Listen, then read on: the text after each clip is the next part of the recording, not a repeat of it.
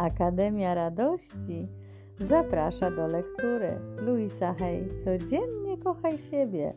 Przesłanie na dzień 2 października. Największa siła tkwi zawsze w bieżącej chwili. Zawsze możemy zmienić nasz światopogląd. Kiedyś wierzyliśmy, że Ziemia jest płaska. Teraz nie jest to już dla nas prawdą. Wiemy, że możemy zmienić sposób myślenia i akceptujemy ów fakt jako coś normalnego. Możemy długo żyć, jeśli jesteśmy zdrowi, pełni miłości, zamożni, mądrzy i radośni.